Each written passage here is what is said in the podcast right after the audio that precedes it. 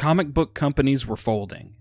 Even seasoned publishers with a history of defining the medium were calling it quits.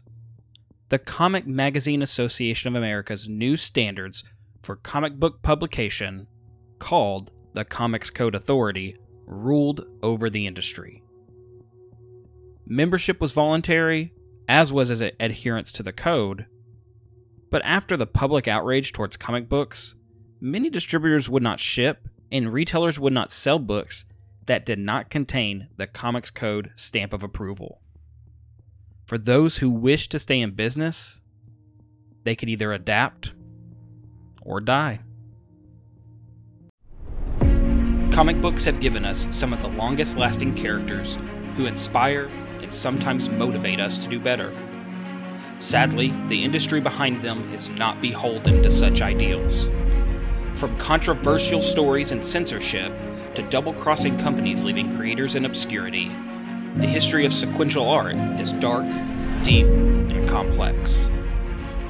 In comic books, there is a name for the tomes that we dig through, exploring the full history, good and bad, of the characters we love.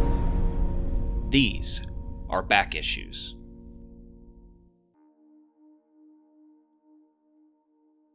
The eras of comic book publication, the golden, silver, bronze, and modern ages, seem to coincide with the many ups and downs of comic book censorship.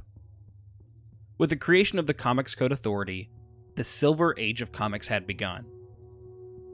The title that is considered the first book of the Silver Age was a direct reaction of DC Comics to adapt to the new norms and expectations of the market.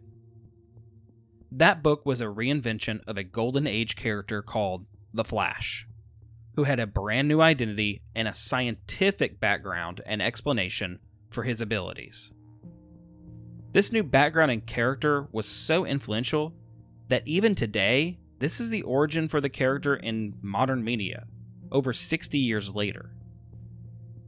DC Comics would continue this idea with a new Green Lantern. Again, a new distinct character from their Golden Age character, and with a new science fiction based background.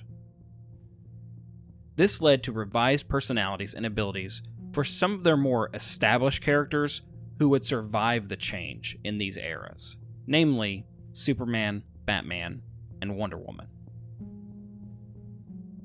Other attempts at surviving the new code of censorship were not as well received. According to the Comic Book Legal Defense Fund's website on the era, quote, comics were reduced to an infantile state, in which stories were populated by dopey superheroes, tame romances, funny animals, and half baked extensions of popular TV and movie brands. Companies like DC were rethinking their original characters and adapting their storytelling for the new rules. Creating tamer adventures, yes, but not losing focus on the fantasy wish fulfillment that was in their original creation and intention. Other publishers were throwing fish at a wall, hoping to see one swim. This was friendly to the youngest readers of comics at the time, but anyone else, even slightly older children struggled to give their attention to these newsstand t- stories for toddlers. By 1961, one creator had nothing to lose. He had grown bored and tired with the comic book industry and was considering a complete career change. This young man had been working at Atlas Comics, one of the publishers struggling to adapt to the new landscape of comic book storytelling. Concerned for his family's financial well being, he readied himself to escape his job, but was tasked with one final project. You see, over at DC Comics, the Justice League of America had recently made their debut. They were a team of the greatest superheroes DC Comics had to offer, all rolled into a single book.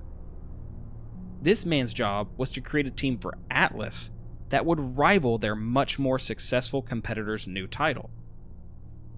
And so, this nobody, this kid who was ready to leave, named Stan Lee, gathered his collaborator Jack Kirby, and the two created the Fantastic Four under a brand new banner called Marvel Comics. The code for once created the opportunity for fresh new ideas in comic book storytelling. Interpersonal conflict, relationship drama, and flawed characters were not discouraged under the Comics Code. The predominant form of comics at the time was superheroes, and many of them just didn't have any long lasting negative characteristics. They were essentially figureheads for idealism. Under Lee's leadership, though, he brought them down to their audience using the type of writing that he was most comfortable with. With nothing to lose, Lee took a chance that would influence the industry through today. By bringing his idea that superheroes could be flawed real people, teens and adults slowly began to return to the medium.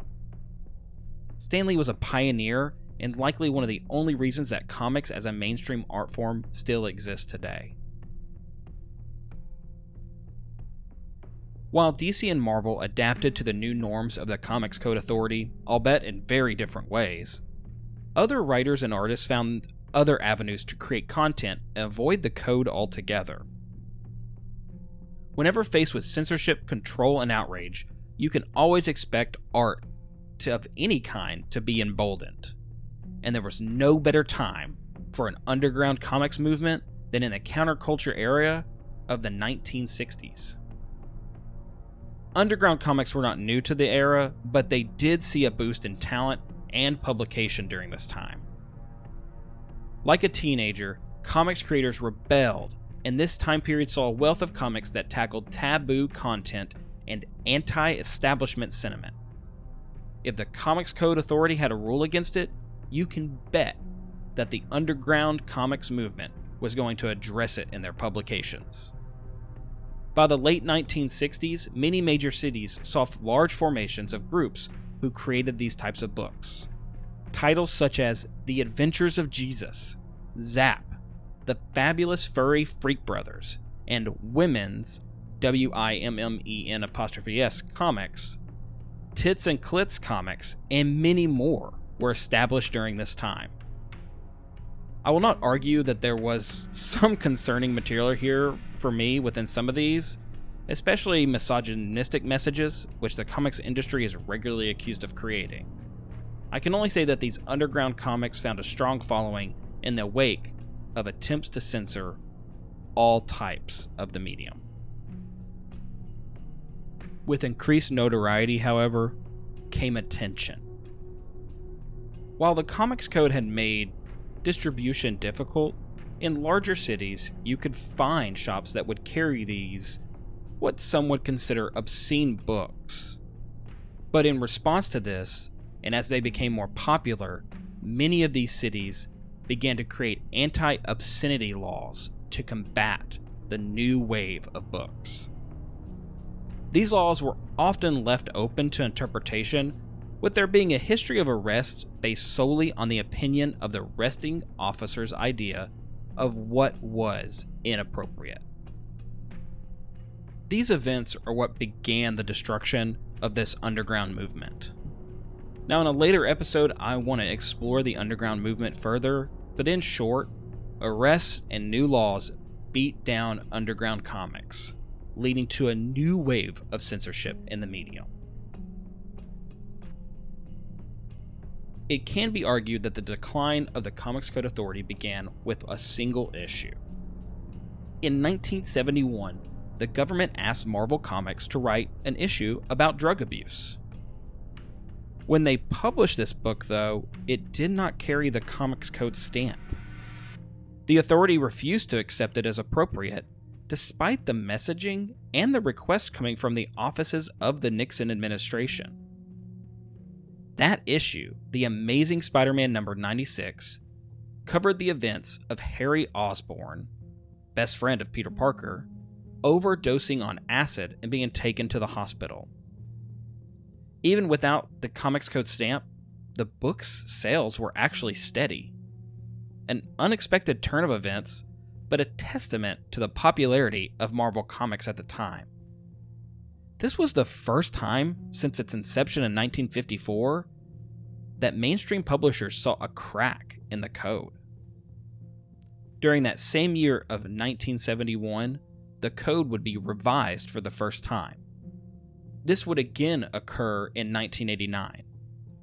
Each time, the Comics Magazine Association of America would state their intent to adapt to the changing times with what they would allow, but still remain steadfast in the idea that wholesome, safe content for children could only be published with the code's sticker. In reality, these were attempts to appease groups who might be outraged while adapting their standards in order to exist. Around the same time that the Amazing Spider Man story had been published, other magazines and comics were being published without the backing of the Comics Code Authority. This was the age of Vampirella, Heavy Metal, and even Marvel using one of their imprints to publish new horror comics to sell at the newsstands. The final nail in the mainstream use of the stamp was the use of the direct market to sell comics.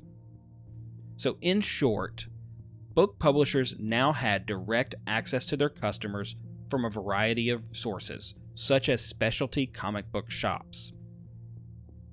Unlike the newsstands and bookstores which returned comic books that they did not sell, under the direct market, these comic book shops would buy all of their issues in a non refundable capacity. With this guaranteed amount of money going to the publishers regularly, comic book publishers were able to take more chances with the types of stories they created. Basically, they didn't have to worry about returns and could anticipate the number they would need to print by having the shops order them ahead of time. The direct market allowed for more chances to be taken, collectibles to be sold, and a, an increase in the quality of both of these things in the retail market. Before the total abandonment of the Comics Code, which had been around for decades, some publishers created imprints to distinguish between adult and children's stories. An example would be DC's Vertigo imprint, where John Constantine made his debut in the book Hellblazer. After some of these experiments, finding no change in their sales, the code began to slowly die off the next couple of decades. Some companies would just announce their discontinued involvement, and others would just stop submitting their books to the Comics Code Authority without even a word. In the last 20 years before the dissolution of the Comics Magazine Publishers of America, the Comics Code Authority held very little authority, other than their supposed moral authority. The Comics Code Authority morphed the landscape of comic books in unforeseen ways. Despite the outrage and the unfathomable reach that this group had, artists still found ways to subvert the rules and adapt their creations for new audiences. While the simplification of more mainstream superheroes had seemingly neutered storytelling, artists like Stan Lee and Jack Kirby found ways to increase the quality of their stories without stepping over the boundaries that were set by the Comics Code. By the 1980s, when the Code's authority was waning, many publishers took up arms and began taking greater chances to tell stories for all types of readers. Now, here's where my personal ideas and opinions come in. I think what is important to remember is that the Comics Code Authority was a self imposed set of rules to avoid government censorship. Often the voices of the morally outraged can cloud our judgment. But had it not been for the Comics Code, the American government may have taken greater steps to censor comic books for the public. It's a real threat that we are facing as several school districts and libraries have attempted to ban certain stories under the guise of what is appropriate. Again, using the word appropriate without a clear definition. There will never be a full victory against censorship. We will constantly be up against groups using muddy reasoning to justify their beliefs. It is not our duty to control the homes of others, but to ensure that everyone has equal access to the information wherever they may be. I will end with a quote of the times we live in today as comics are being challenged again in our libraries. If you have a worldview that can be undone by a novel, let me suggest that the problem is not the novel.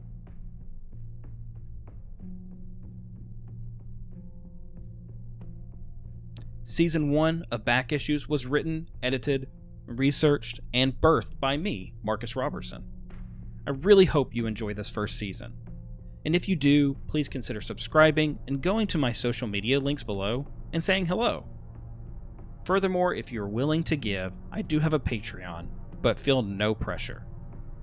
I want to continue to explore all that comics have to offer, and I want to share that journey, and I can do it with your help. Thank you so much for already giving me your valuable time. You're the best, and I cannot wait to share more with all of you.